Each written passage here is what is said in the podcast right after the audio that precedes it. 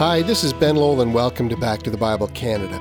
Today we're continuing Dr. Neufeld's series, The Gospel Alternative to the Cultures of Men. And we'll be looking at 1 Corinthians chapter 7, verses 1 to 7, as we look at the message entitled To Marry or Not to Marry. And just to mention that part of what Dr. Neufeld shares and teaches today is related to the biblical teaching in Corinthians on the role of sex in marriage. The content may not be suitable for young listeners. Let's join Dr. Neufeld now.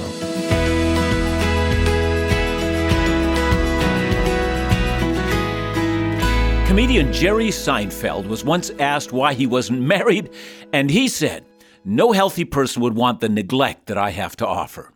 Well, a husband once asked his wife if she had ever been in love before she met him, and she thought for a moment and she said, No, darling, I, I must say that I once genuinely respected a man for his great intelligence, and I once admired another man for his remarkable courage, and I was once captivated by a man by his good looks and charm. But in your case, honey, I mean, how else could I explain it but love?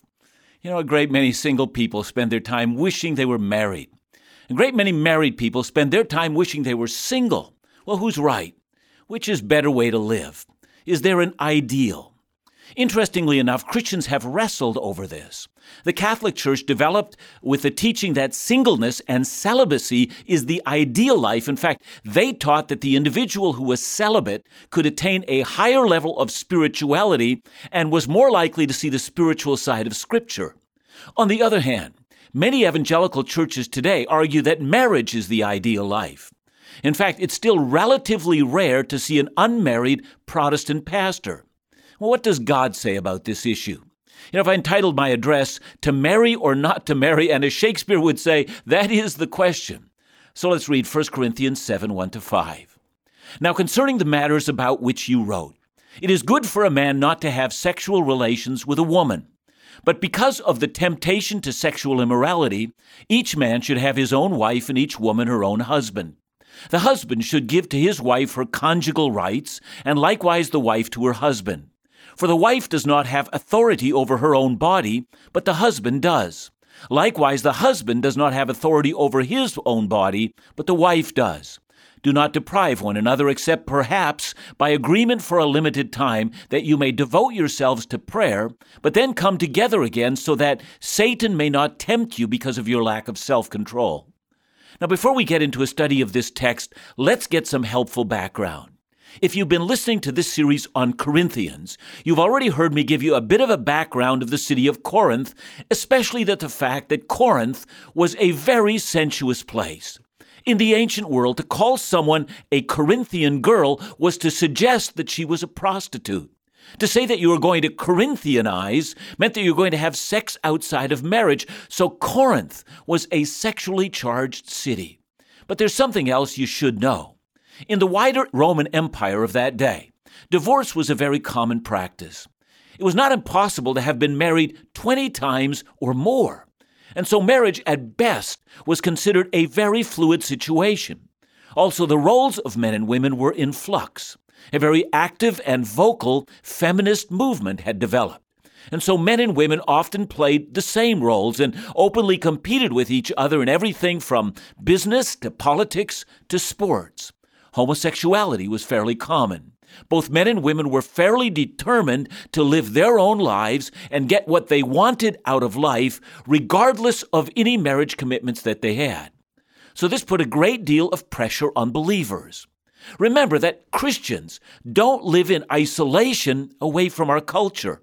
Whether we like it or not, the wider culture does have a great deal of influence upon us. It influences the way that we see the world, and, and it certainly influences our values and what we think to be right and wrong. And sometimes the clash between the values of the culture and the demands of the scripture leave us with a great deal of confusion. And so the Corinthians decided to write Paul about the issue of marriage. You'll notice that this is how the chapter begins. We also know that because of the Greek philosophy of the body, in which the body was felt to be a lower level of existence, some Greeks felt that the bodily expression of sex was bad and needed to be suppressed, and some felt that since bodily existence was a lower level of existence, whatever the body did and desired was no matter of concern at all. If the body wanted food, feed it. If the body wanted sex, satisfy it, perhaps even with a temple prostitute. Well, that was the discussion in the wider Greek speaking world, and that was the culture that the Corinthian believers lived in. But what did God have to say? And how did God want them to live? Now, if all of this sounds contemporary, it's because it is. I personally find the parallels between the first century and the 21st century to be profound. Our world is hauntingly like the world of that time, and indeed, these instructions apply just as well to our world as it did to theirs. What is God's word to us about marriage and singleness? Let's begin by noticing that Paul teaches that there are benefits in remaining single. Look again at verse 1. Now, concerning the matters about which you wrote, it is good for a man not to have sexual relations with a woman. Now, a literal reading of this verse says, It is good for a man not to touch a woman. This idea of touching has the connotation of a sexual touch, caressing, to touch in such a way as, as to move towards sexual relations. Verse 1 has been a very controversial verse throughout church history. The teaching of stressing celibacy came from this very verse. The early Roman Catholic Church taught that celibacy was the ideal for everyone. So, for instance, St. Jerome said, If it is good for a man not to touch a woman, it must be bad to do so, and therefore celibacy is a holier state than marriage. But interestingly enough, the, the, word good that Paul uses in verse 1 has a wide range of meaning. It can mean morally good, or it can mean a superior morality. But it can also mean beautiful, or it can mean having an advantage. And since in Genesis 2, verse 18, the Bible does say, It is not good that a man should be alone, we're left with a conundrum. What can Paul mean by good? Is he contradicting the Old Testament? Is he agreeing with those elements in Greek society that approved of rigid discipline of the body, that is, of asceticism? You know, was the early monastic movement right in teaching that only the celibate could have the higher life of God? If we were able to write to Paul today the way the Corinthian church could then, we might ask, Paul, what did you mean when you said it was good not to touch a woman? Now, in order to understand that, you have to let Paul speak for himself. Let's peek ahead all the way to 1 Corinthians 7 32 to 35, where Paul writes, I want you to be free from anxieties. The unmarried man is anxious about the things of the Lord, how to please the Lord, but the married man is anxious about worldly things, how to please his wife, and his interests are divided. And the unmarried or betrothed woman is anxious about worldly things, how to please her husband. I say this for your own benefit, not to lay a restraint upon you, but to promote good order and to secure your undivided devotion to the Lord. Now, from this passage, we begin to see what Paul means by good. He means that there are benefits to remaining single, benefits you would not have and will never have again if you decide to get married. And Paul mentions two of them. The first of these benefits is freedom. That's what verse 32 teaches us. In fact, if you are married, chances are you have bills that no single person can even imagine. And with that comes anxiety. And if you're single, there's nothing preventing you right now from getting all the training that you need and heading overseas and giving yourselves to mission or to feeding the poor or getting down to a gospel mission in a downtown core of a city on a cold night and using your freedom till all hours of the morning to serve others. No one's going to ask you where you were all night if you're single and you're lonely chances are you've not poured your freedom into a life of service to others. You see, Jesus was single. Paul was single. Some of the greatest saints of the church have been single. The late John Stott, who for years served as the rector of All Souls Church in England, by all accounts was an absolute workaholic. But who cares? I mean, he had no wife and no kids. Then let him be a workaholic to the glory of God. See, there is a freedom to serve Christ that is unique to single people. But Paul also adds a second benefit to remaining single, and this benefit deals with focus. In verse 33, where Paul writes that the married man is anxious about worldly things, he's speaking about the advantage of a single minded focus. Now, many of you know who Martin Luther was, the famous leader of the Protestant Reformation. Luther was a priest who broke with the Catholic Church, married a woman by the name of Katie, who used to be a nun, had children with her, and by all counts, had a wonderful and loving marriage. And I love what he said about his marriage. He said, In domestic affairs, I'm led by Katie. In all other matters, I'm led by the Holy Spirit. Now, he meant to be humorous, but there was a great deal of truth in what he said. And hear me, he was not criticizing his wife. He was thankful for her and he, he deeply loved her, but he was saying that his focus was divided because he was married, rightfully divided because he was married. There is great freedom in serving Christ that is unique to the single person. But there are advantages to both, being married and single, which Dr. Neufeld will continue to describe next.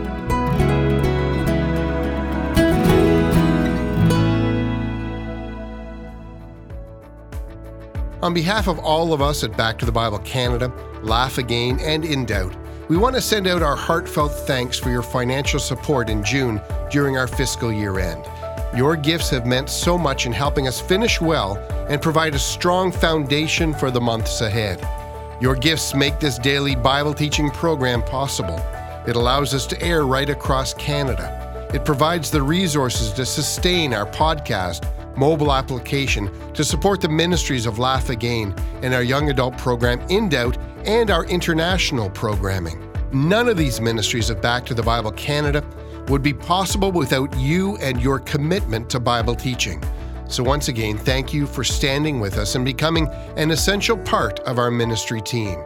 For more information about this ministry, call 1 800 663 2425 or visit backtothebible.ca.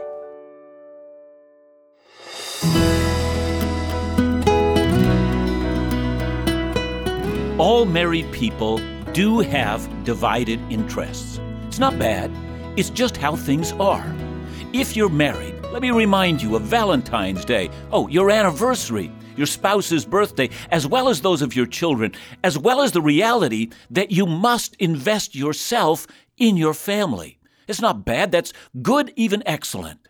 But if you're single, you can focus on your outside ministry, and that's also good. See, that's not to say that marriage is bad, but it is to say that there are benefits to remaining single. But there are risks that are associated with being single, and Paul gives two of them. Look again at verse 2. But because of the temptation to sexual immorality, each man should have his own wife, and each woman her own husband. And so clearly, the first risk of singleness identified by the Apostle Paul is not a minor one. It's the risk of sexual pressure.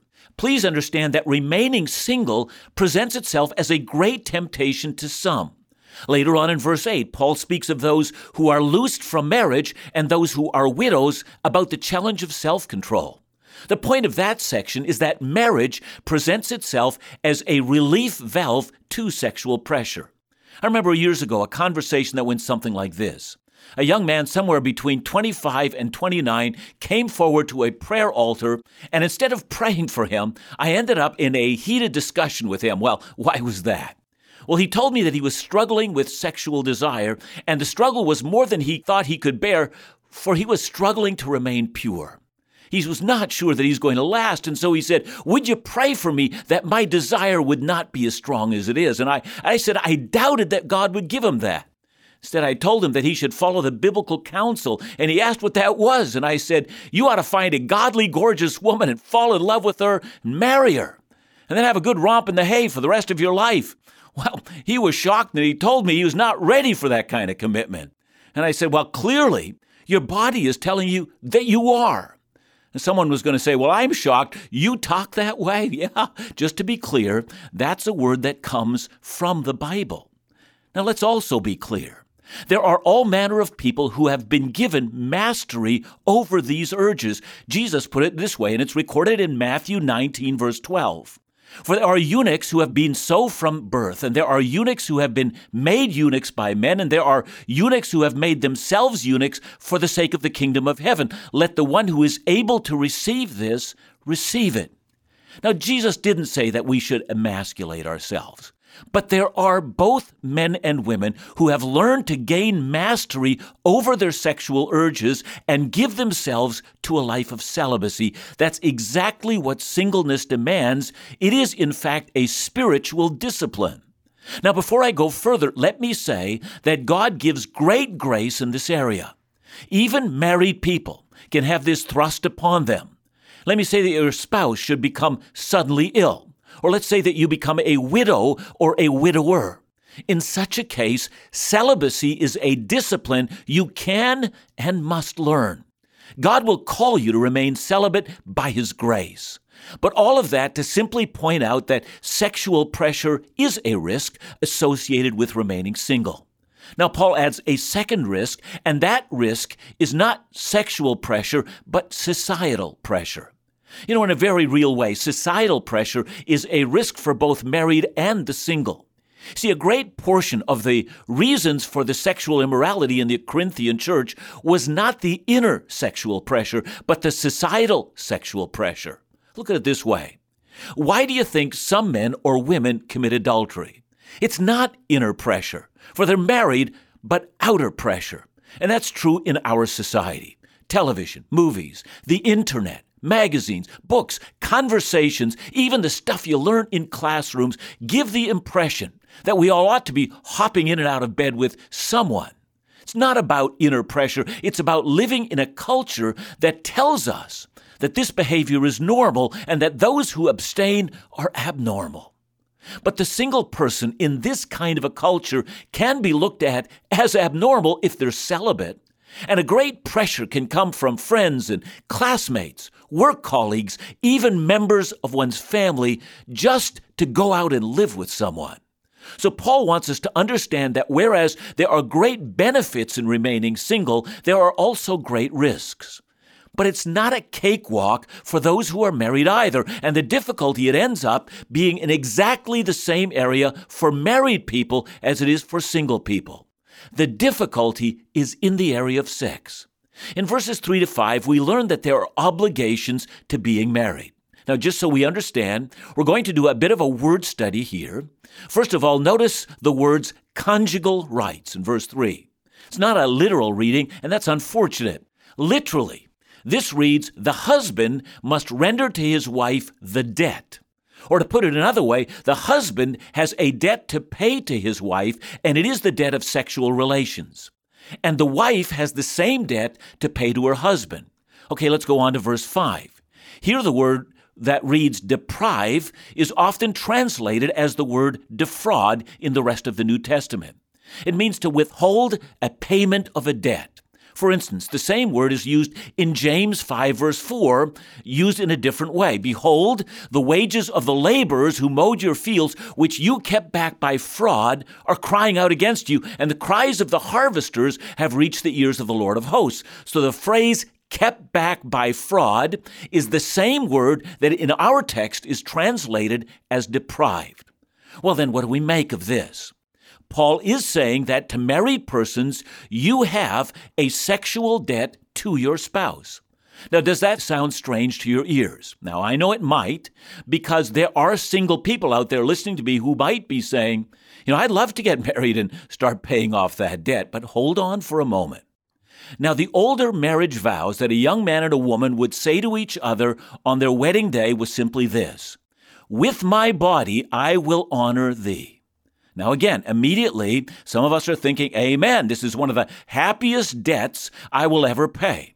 You know, I've even heard some remark with alarm, I'm probably behind on my debt payments. I have a lot of work to catch up. Well, I know all of that funny stuff and we laugh about it, but behind that comes a very serious side to the marriage vow. Look again at verse 4. The wife does not have authority over her body, and then later, the husband does not have authority over his body.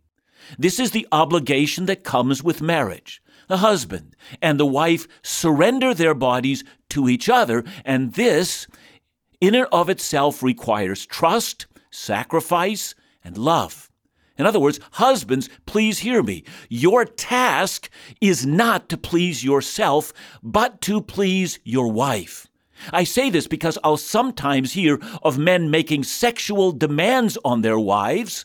One of the demands are demands that a husband who is involved in pornography suddenly gets perverse ideas of what he wants his wife to do and makes and demands of her that she submit to him. This is unnatural and it's obscene. In response, Paul is very clear. You, husband, need to recognize that your body now belongs to your wife, meaning that you should be finding out what pleases her, not what pleases you. Stop being selfish. That's ungodly. Start being loving. Start being sacrificial. The same is true the other way around. That's your sexual debt to each other. Now, there's more to it than that in saying that your body is not your own and that you have a sexual debt, the Bible is laying out God's pattern for marriage. Put it this way. We often speak to single people, making it clear that God's pattern for them is lifelong celibacy. Uh, that is true, but I fear we do not often make it clear to married couples that God's pattern for them is lifelong sexual intimacy we should be warning married couples of the ungodly snare of sexless marriages. Sex for a lifetime is also a part of a spiritual discipline that God has designed for you in marriage. Married couples, as you fulfill this command, God smiles on you. His heart rejoices with you. But sometimes, because we are fallen, sex can become a weapon or a bargaining tool or the lack of it means the rejection of the other and also the disdaining of the other. And this must never be in a godly marriage. When that happens, selfishness and not concern for the other follows. Well, there is so much more to say about this, and we want you to keep listening, but we can begin to see how God has very specific plans, both for the single and for the married, and that they need to submit their will to His divine will for their lives.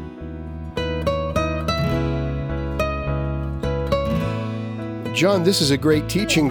The Word of God speaks about sex and sex in marriage. Yeah, you know, I know that the ancient Jewish rabbis used to assign the uh, book of the Song of Songs or the Song of Solomon uh, that you had to reach a certain age of maturity before you were allowed to read that. And so, as a matter of fact, yes, the Bible speaks sometimes very explicitly, and sometimes we need to hear that so that the intimate relations of a man and a woman are not looked at as something that's shameful, but are looked at as being under the holiness and watchful care of God in a way that He blesses uh, us in our own lives in this matter. Thanks so much for your teaching today, John. Right here on Back to the Bible Canada, leading you forward in your walk with Jesus every day.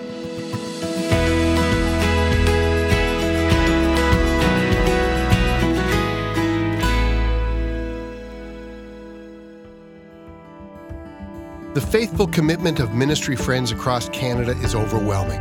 Again, this past June, you have successfully joined with us to accomplish our June fiscal year end campaign goal, and we're filled overflowing with appreciation. Nearing the end of June, we were also presented with a $75,000 match pledge and for every dollar given, another dollar was matched to support the ministry goals up to $75,000. Can I let you know that the same group has committed to an additional $75,000 match pledge in July? The summer's often a lean month financially, so your gift matched by this pledge will do so much to begin the new fiscal year strong. All of us working together to support the proclamation of God's Word. Join us with your gift this month toward our $75,000 match by calling 1 800 663 2425 or give online at backtothebible.ca.